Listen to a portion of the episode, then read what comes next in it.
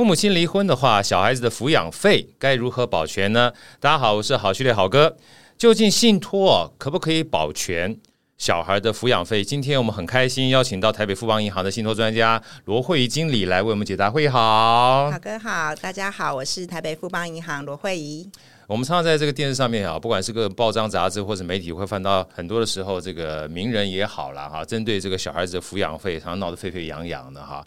那在闹得沸沸扬扬过程当中，其实最重要的关键就是，哎，我把这个钱给这个小孩的话，到底能不能保障将来这个小孩真正的花到这笔钱，就所谓抚养费的保全问题？慧能不能给我们分享一下，像这样的概念哈，在信托上面能够帮助我们怎么样去保全这个抚养费，好不好？这个问题真的是蛮严肃的一个问题，因为离婚的时候啊，我们通常都第一时间就是要面对很多法律上的问题。对，尤其是如果有未成年的小孩，他们就会产生会有监护权跟抚养费的这个部分。没错。但抚养费的部分呢，如果对方是有经济能力的话，其实真的很建议大家哦，先谈好抚养费的多寡，先把这笔钱提拨出来。先提拨出来，对对不对？要不然到时候有一方说要，但是他最后没钱的话，你也不能花很多的时间去做追讨。对，对对后面太多衍生的不确定的风险会发生。对，先存下来，基本上确保这个钱呢，将累定在那个地方的话，就可以避免到时候说好但是做不到的这种情况。对，但是会遇到一个窘境，就是都已经要分开的两个人，那这笔钱呢，大家一定不放心。放在彼此的账户里面，没错。那当然也没办法放在小孩子里面，因为这样好像又变成是监护权之争了。所以其实啊，建议大家可以透过信托，因为信托它就是一个第三方很公正的、让人安心的账户，把这笔提拨出来的抚养费放在里面，然后呢，就可以让两方去同时做监管，可以保障说这笔钱不会被任何一方给花掉，真真正正是为小孩做的储蓄。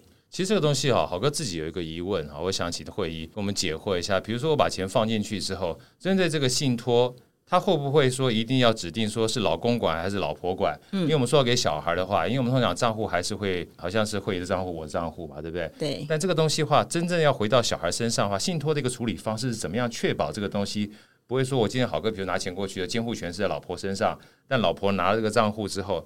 他感觉上应该是可以到小孩上面去做使用的，结果到时候哎，被他挪作他用，是不是麻烦嘛？这个部分这个问题没有错，大家都想说，哎，为什么信托可以这么的神奇哦？那我们先看一段影片，带大家进入一下信托的一个基本概念是什么？信托就是委托人把自己的财产托付给银行，并指定受益人，双方与银行用契约的方式来约定信托的管理方式与给付的项目。通常在信托呢，有三个重要的关键。人、财产和契约。当委托人把财产交给银行之后，银行就依照契约的内容来执行，将信托财产专款专用来照顾受益人。委托人不用担心财产被挪作他用或是被乱挥霍，以此来达到照顾受益人的目的。好，所以从刚刚上面的影片，大家可以看到，信托它其实是一个多角色的一个角色。可以跟好哥分享一下我之前曾经做过的一个。案子好了，案案子太好，太生动，这个很重要。对，之前也是有一对夫妻就是要离婚了，呀然后呢，小孩子呢就还小，但先生非常的有诚意，他愿意在离婚的当下，就是先拿出个百万元，哈，就是说，哎，小孩以后啊，念书啊，生活费的部分，对不对？对，拨一笔基金，让配偶跟子女都可以安心。对，但是他们就在想说，在那当下就想说，那钱要放在哪里哦？所以他就来找我们讨论。呀那当然，我们就跟他说，其实很。简单，你就可以透过信托这样的工具。那怎么做呢？就是说，哎，其实爸爸愿意出钱，所以他就是信托的委托人。委托人对，然后指定他的受益人就是小孩，小孩。所以在信托里面，你的受益人呢，就是专款专用，就只能付给他，就只有他能用，就会怕说，那其实妈妈也会担心说，那你今天设立了，万一哪一天。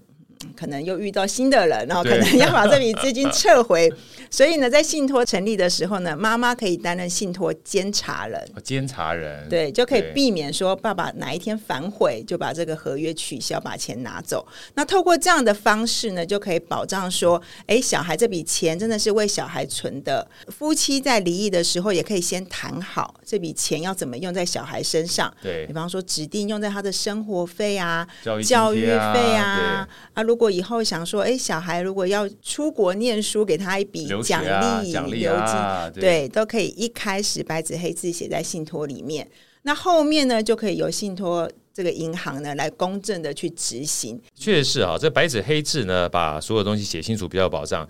就算是小孩成年之后，也怕乱花钱，对不对？一旦钱乱花之后，坦白讲把资源用掉，所以先设定下来。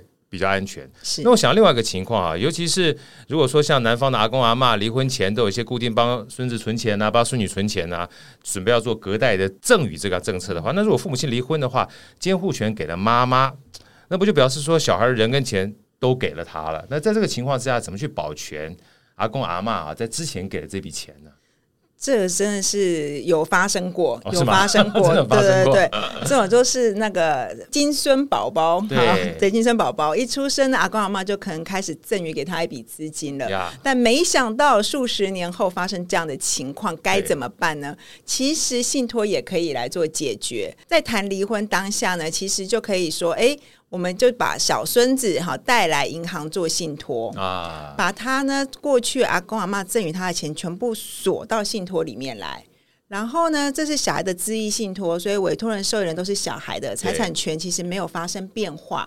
但在信托里面就可以加入信托监察人这个角色，阿公阿妈就可以担任信托监察人。未来小孩如果是跟着妈妈走。但是如果要动到这一包钱，必须要先得到阿公阿妈的请示跟同意，这样子。对，阿公阿妈担任监察的角色的话，就避免这笔钱的话会被挪作他用，对，会被滥用。对对对。所以坦白讲的话，这个是透过信托是可以保全这样的一个情况。没错，所以他就可以放心把钱放在信托里面，然后孩子呢持续给妈妈继续照顾，就可以让大家都放心。所以透过今天这两个案例哈，我想说。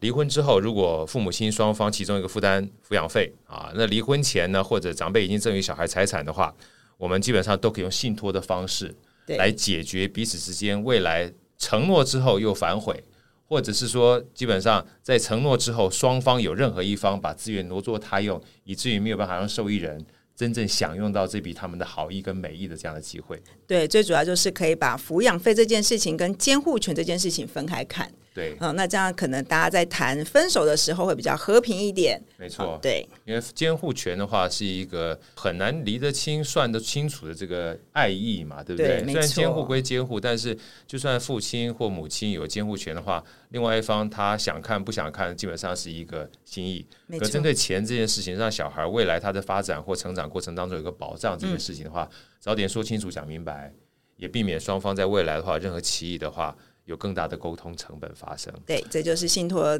在这件事情上可以发挥的好价值。嗯，今天太开心了哈，非常谢谢这个台北富邦银行的罗慧仪经理来给我们带来这么好的一个分享，也相信未来大家有这方面疑难或者你朋友这方面疑难的话，我相信信托会是一个非常好的建议跟方案。下次再见，拜拜。